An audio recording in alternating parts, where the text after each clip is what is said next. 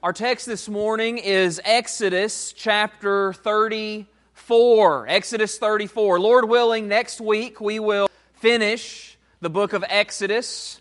There's 40 chapters, so you might be wondering how we're going to pull that off.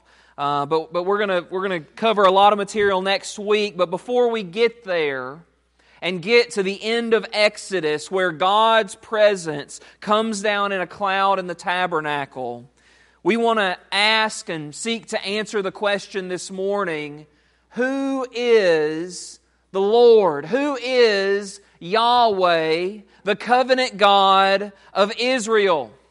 Exodus has shown us the story of God saving a people, breaking their bondage, sustaining them, entering a covenant with them. And now we see a side of God towards Israel that thus far we haven't seen as clearly. When Israel has broken the covenant, made a golden calf, began to worship a false God, and yet Moses, their mediator, begs and pleads with God to forgive them, to not leave them, to keep his promises to them. And the Lord hears Moses' cries and agrees, I will stay with my people. But then last week we ended with Moses next saying something different, saying, Lord, I just don't want you to stay with us. I want you to show me your glory.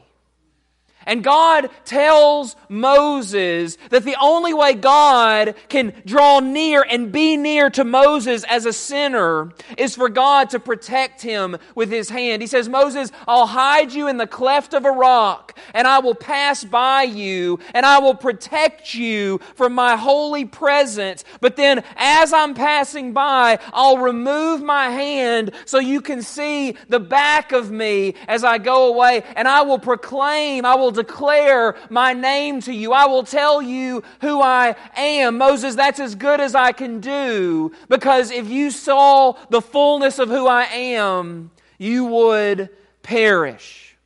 So, in our text this morning, Exodus 34, verses 1 through 10, the Lord does what he said he was going to do in hiding Moses in the cleft of the rock and passing by and declaring his name. So let's read Exodus 34, verses 1 through 10 together. This is God's word. The Lord said to Moses, Cut for yourself two tablets of stone like the first, and I will write on the tablets the words that were on the first tablets which you broke. Be ready by the morning and come up to me in the morning to Mount Sinai and present yourself there to me on top of the mountain. No one shall come up with you and let no one be seen throughout all the mountain. Let no flocks or herds graze opposite that mountain. Verse 4. So Moses cut two tablets of stone like the first, and he rose early in the morning, and he went up on Mount Sinai as the Lord had commanded him, and he took in his hand two tablets of stone. And the Lord descended in the cloud and stood with Moses there and proclaimed the name of the Lord. The Lord passed before Moses and proclaims the Lord, the Lord.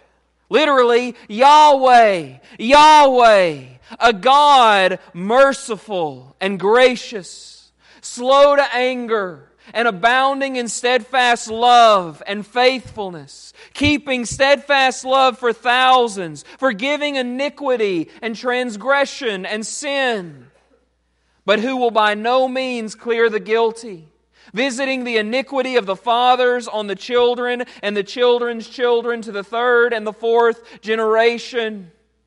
And Moses quickly bowed his head toward the earth and worshiped. And he said, If I have now found favor in your sight, O Lord, please let the Lord go in the midst of us, for it is a stiff necked people. And pardon our iniquity and our sin, and take us for your inheritance.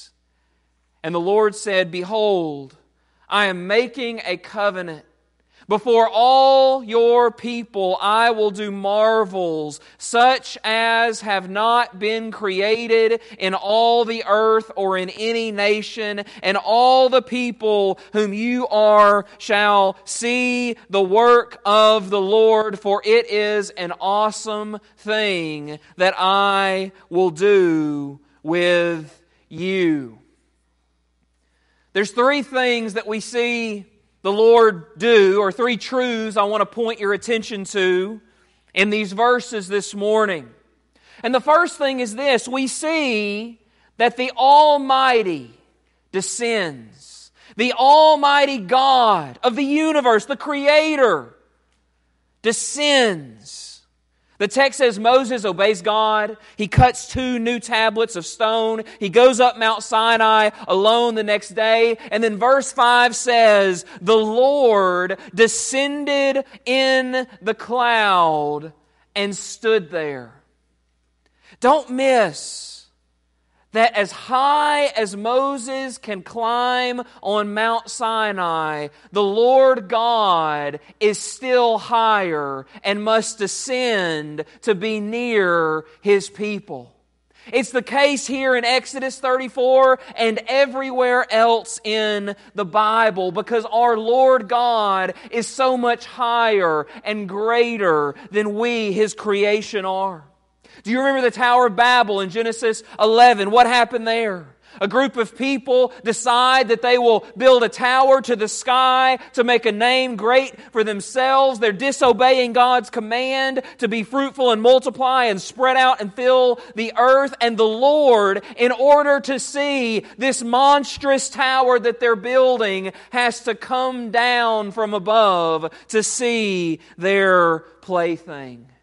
Do you remember Psalm 2 where it says that the kings of the earth, the kings and the rulers of the nations are gathering together against the Lord and against his anointed Messiah and God sees the most powerful men and women of the earth gathered against him and what does he do? He chuckles to himself. He laughs. Remember Job chapter 38, where Job questions the Lord, and the Lord responds to Job and says, Job, where were you when I laid the foundation of the earth? Do you remember what Isaiah chapter 40 says, where it asks, Who did the Lord consult? Who made God understand? Who taught God the path of justice? Who taught God knowledge? Do you remember what God says through the Apostle Paul in Romans chapter 9? when God's justice is being questioned. And Paul writes, Who are you, O man, to answer back to God? Will what is molded say to its molder, Why have you made me like this.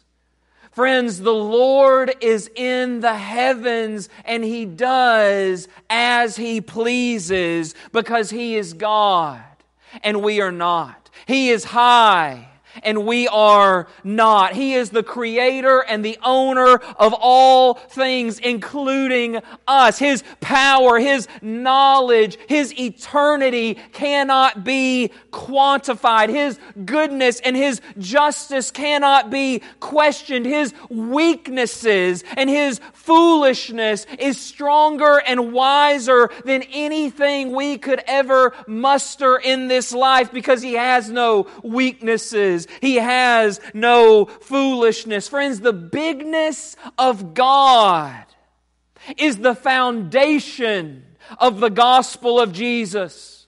If we have a view of God that is too small, then we will never find answers to the questions we are asking about the world and about the Word of God. If our God is too small, then we will think too highly of ourselves and will proudly live as if we know better than He. Friends, the bigness of God should make us feel small.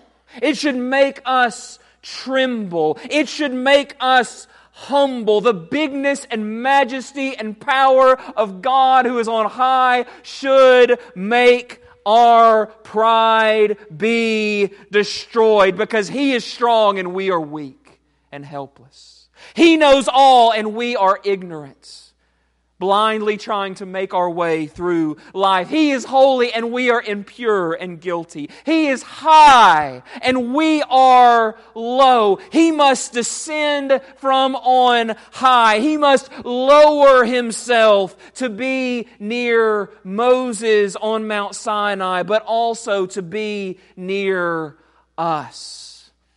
That is God. The God of the Bible is big and high and lifted up and mighty and majestic. And in our text, we see first that the Almighty descends. But he doesn't just descend and stop there, he descends for a specific purpose. We see, secondly, that the Almighty descends to declare his name. To declare his name. He's going to tell Moses who he is. Now, he's already done this in part back in Exodus 3, the famous burning bush story. Moses had asked him in Exodus 3 if the people ask, Who has sent me to deliver them from Egypt? What shall I say? And God's answer is, I am who I am. I am who I am. A list of attributes cannot fully encompass and explain who I am, so instead I'll just say I am because I'm God. I'm the central reference point for all else that is. Through the form that God took in Exodus 3 of a bush that is burning and yet never burns up, through the words that He spoke to Moses, He revealed part of His attributes to Moses. But here in Exodus 34, He begins to list those attributes more specifically. As God passes by Moses, who's hidden in the cleft of the rock, the Lord says, the Lord. The Lord. In your Bibles, the letters in Lord, L O R D, will all be capitalized because this is not just saying a king or a ruler. This is a personal name, the covenant name of the Lord. Yahweh in Hebrew. Many of you have heard the name Jehovah. He's saying, This is who I am. Yahweh, Yahweh. And then he goes on to describe who He is. He says, I'm merciful. I'm merciful. I'm compassionate. I'm sympathetic to weakness and need. When I see someone in need, I notice and I care and I move towards that weakness. He says, I'm gracious. I show favor to those who do not deserve it. I show grace to those who deserve only judgment. He says, I'm slow to anger. I'm long suffering. I'm patient. I have control over my anger. I do get angry, but I don't fly off the handle. My anger is not unrighteous. My anger is not unjust. It is totally good and righteous and justified, but I am slow to anger. He says, I'm gracious and merciful. I'm slow to anger. I'm abounding in steadfast love and faithfulness. He says, You want to know who I am, Moses? My love is constant. My commitment is constant. My self giving nature is constant. They never end. I make promises and I keep promises. I can be counted on. You can take my promises to the bank. I will never leave you or forsake you. I am steadfast. My faithfulness is abounding. It never ends. My love will not fade or fizzle like the love that everyone else in your life shows you who makes promises and doesn't keep it. I'm not like that. I am faithful in my love. He says, I forgive iniquity. I forgive transgression. I forgive sin, which are three different ways of saying a, a, different component of sin. Iniquity is turning aside from what is right. Rebellion is defiance to a clear standard. Sin is a more general term for missing the mark God has set. And the Lord says, the way that I show my love, the way that I show my mercy, the way that I show my grace and patience and slowness to anger is that I offer forgiveness. I offer forgiveness. Friends, is that not the kind of God that we love to think about, to dwell on, to sing about, to study, to speak to others about. A God who is loving and gracious and merciful and faithful and abounding in steadfast love and forgives sin. A God who shows mercy to the needy and grace to the undeserving and is patient with those who are slow and it shows persistent love to those who are difficult and a God who gives forgiveness to the rebel. Is that not a God that we hear about and praise God for? And hope wells up in our hearts because we recognize that we're jacked up sinners who are in need of grace and mercy and forgiveness. If it doesn't, there's a problem. That is the God of the Bible. These attributes give hope to a needy, messed up, foolish, imperfect people, and that is our God. That is our God. That is the God that we preach and that we pray to. That is the God that we sing to and sing about. That is the God that we proclaim with our lives and with our words. That is the God that we share and we believe in and we rest in. The Lord, the Lord merciful and gracious, slow to anger, and abounding in steadfast love, forgiving iniquity and rebellion and sin. But he's not done. He goes on in verse 7 and he says, But who will by no means clear the guilty? God says, I'm gracious, Moses, but I'm also just. I'm merciful, Moses, but I'm also righteous. I forgive Moses, but I also hold accountable. I'm slow to anger Moses, but I'm also righteously angry. Friends, any God that we believe in who is not both of those things simultaneously any God that we say we believe in, who is only one of these without the other, is not the God of the Bible, but is a God of our imaginations. Listen to me.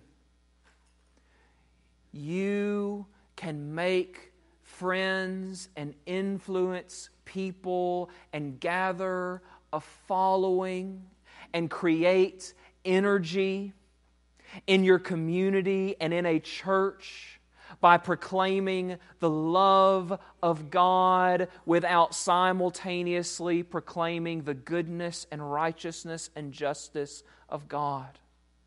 But that God is not the God of the Bible.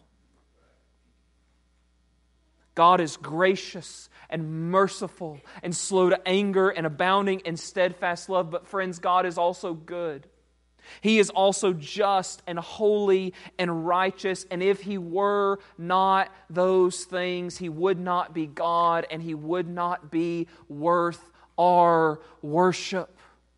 That is the only God that exists. There is no other God. And we must be careful that we don't skip and ignore God's clear word where God describes himself to us. This is how God describes himself. It's not like God is singing here about his love and mercy and grace, and then he just kind of sneaks in, and I'll judge the guilty too. No. God's not afraid to be righteous because he's God. That's the only God there is. We read this text, and it's easy to get hung up on this language of generational judgments. The text says that he, God will no, by no means clear the guilty, and he says he will visit the iniquity of the fathers on the children and the children's children to the third and fourth generation. And we kind of scratch our heads and wonder what exactly does that mean? I want to encourage you don't get hung up on that. Friends, we will be held accountable in the new covenant for our own sin, not for our family sins. I think what this verse is saying is simply that oftentimes the way that a family goes is also the way that children go. Not always, but usually that's the way that the world works. And that means that we should hear that and take seriously our commitment as parents and grandparents. Or maybe you're not a parent or grandparent, but you're investing in the next generation. We have to take seriously our commitment to the Lord because the next generation is watching. And they're noticing what we care about and what we prioritize. They're noticing whether or not the faith that we say we have in God is real or if it's just a show that we put on when we're in a certain setting. Children will not be saved or lost because of their family, but because of their choices. And yet, their choices will often be influenced by our choices.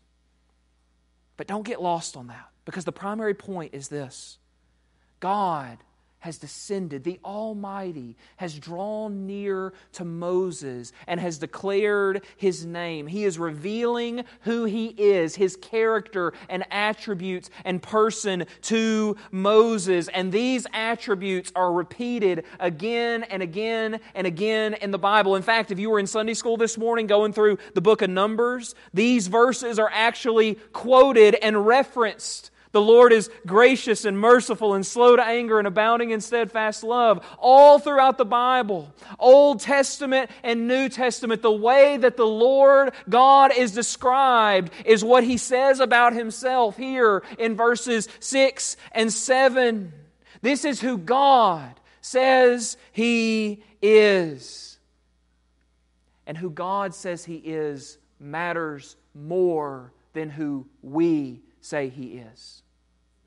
If there is a if we have an issue with the way that God describes himself in the Bible, the issue is with us, not with God. If God's clear word describes himself in a certain way, or God has acted in history in a certain way, and we do not like it, and we do not understand it, and we push back against it, and we chafe against it, the problem is with us, not with God, because He is God. So I repeat, who God says He is matters far more than who we say He is.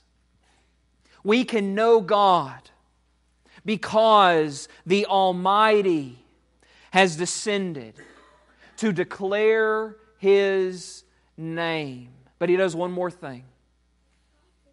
There's one more reason that God descends. It's not just to declare His name, but last, he descends to declare his name and to be worshiped.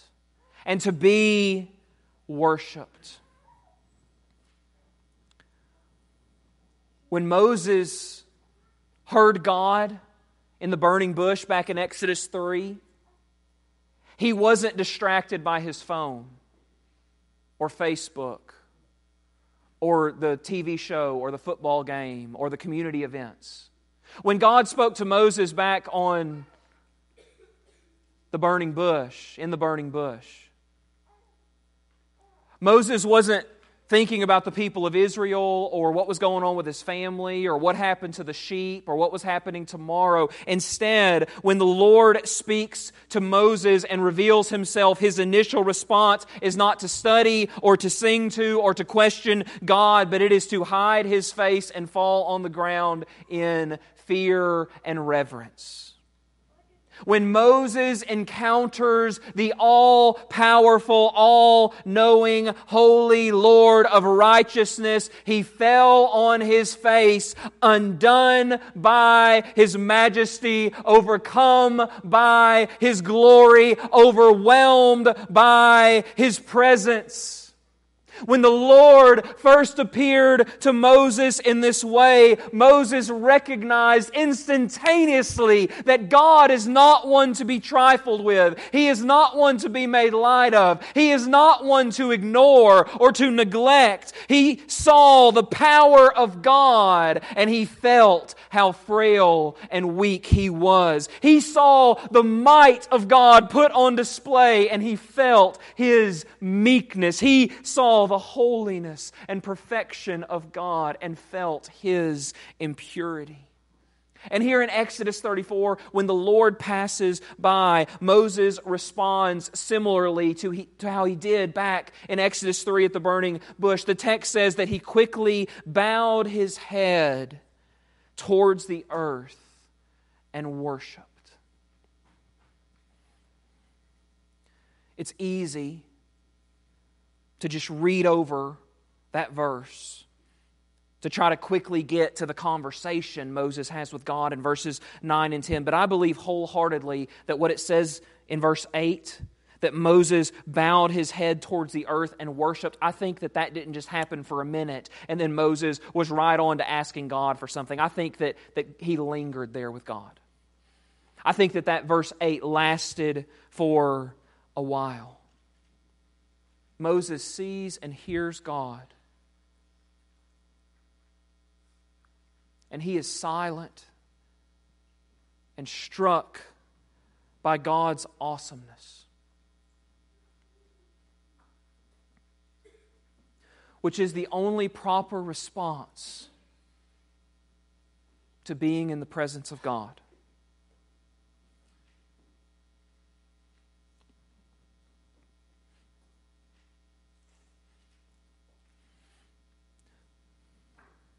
When the holy God of the universe, who has made us and sustained us and has created us for His glory, when He comes near to us, the most proper response is for us to shut our mouths and bow our heads and humbly lay on the ground.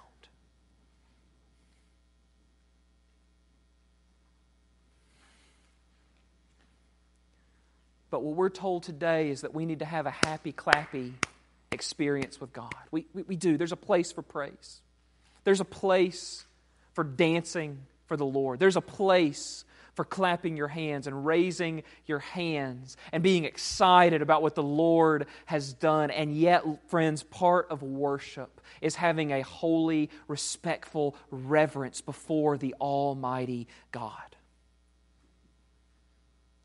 Oh, that we would have a posture towards God like that. Oh, that we, when we opened up His Word in our quiet time or our Sunday school class or when we gathered to worship, had a posture towards God where we approach Him and we are marveling at who He is. Oh, that we would look past attendance and song choices and preaching styles and lunch plans and come to worship anticipating an encounter with the Almighty Lord of the universe. Friends, God has made us to worship Him. He's not made us to love the things He's created more than Him. He's not made us to be distracted with the things He's made more than Him. He's made us to be blown away at who He is. He is God. He is high and lifted up. He deserves our attention and our affection. But the God of the Bible, who has made us for these things, is grieved when we treat church and worship and the Bible as if they are all about us and not about Him. The holy God I believe, is angered at our lack of reverence and humility and awe when we consider who He is. Friends, in the Bible, when God shows up, all who are near fall on their faces as they recognize His greatness and their unworthiness. And we would do well to plead with God to give us that kind of earnestness and reverence and awe when we consider God. Moses beholds God and falls on the ground to worship. And as he gathers his bearings, he remembers Israel. He remembers he is their mediator, and he begs to the Lord Lord, if I've found favor in your sight, will you go with us?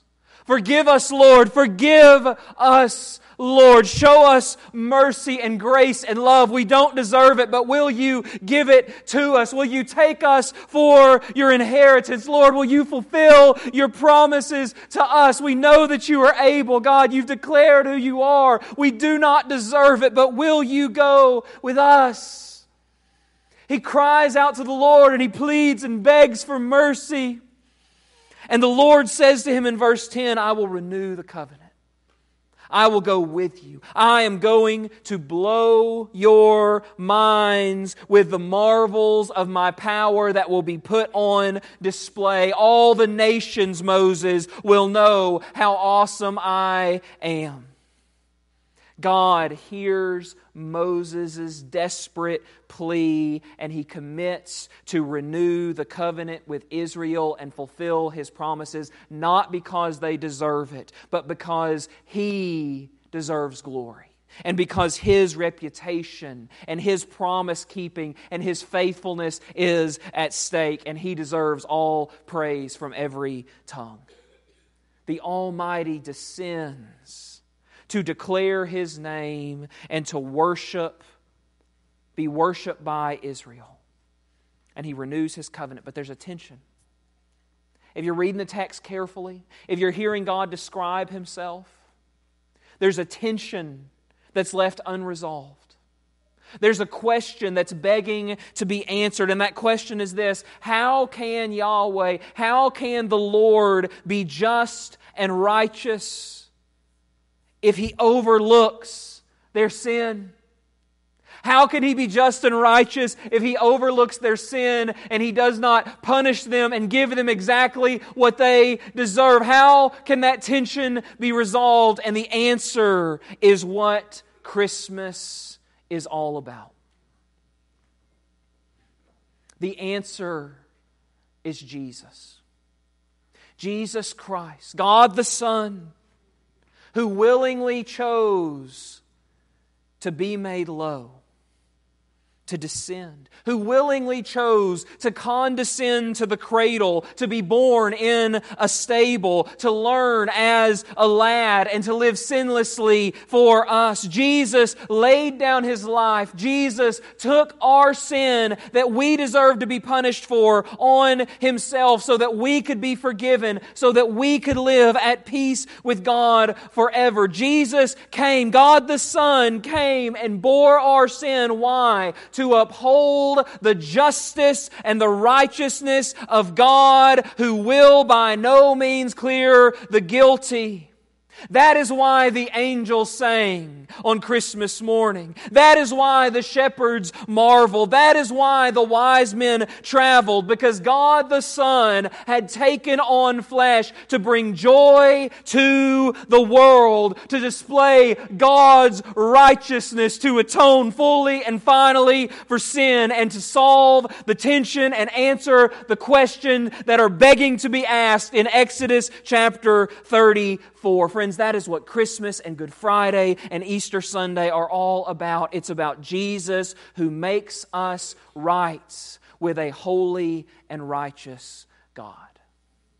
Jesus is the answer to all the questions.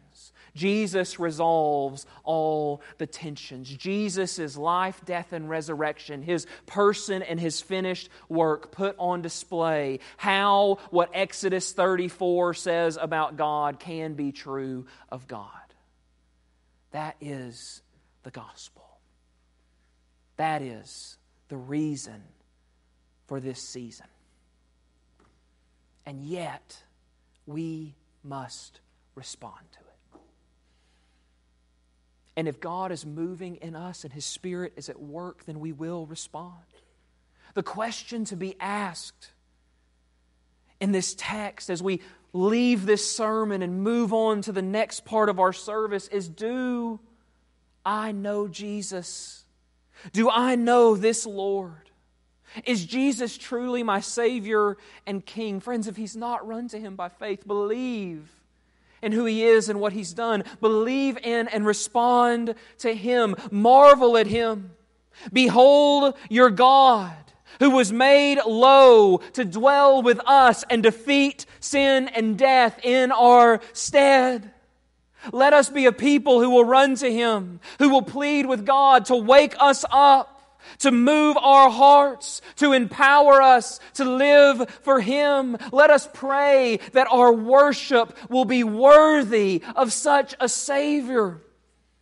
Friends, whether your need this morning is saving faith for the first time, whether it's to repent of sin, to recommit your life, to be renewed, or whether your cry and your need this morning to the Lord is for heartfelt worship that is unashamed, let us respond as the Spirit leads. Because God has spoken. God has told us who He is. And God has come. Let us praise Him and let us respond with fear and reverence and humility and praise. Father God, we thank you this morning for your grace. Lord God, we acknowledge this morning that our Lord Jesus is merciful and gracious. Our Lord Jesus is slow to anger and abounding in steadfast love. Our Lord Jesus makes a way for our sin and our rebellion and our iniquity to be forgiven. And yet, our Lord Jesus is holy and righteous and does what is right. God, we praise you this morning for Jesus. We thank you for his humility. We thank you that he came and dwelt with us and took on flesh and became a man. We thank you that the Prince of Peace has come to bring joy to the world. God, we thank you that in our dark world you have sent a light. And I pray for every man and woman and boy and girl here this morning, Lord, that no one will leave today not knowing that they are right with Him, not knowing that they have repented and believed and are committed to the Lord Jesus. God, open our eyes, open our ears, soften our hearts, stir us up for you this morning. God, we pray that you will give us humility and reverence and repentance and faith. And we pray that your name will be magnified because you are worth it. We ask all these things in Jesus' name. Amen.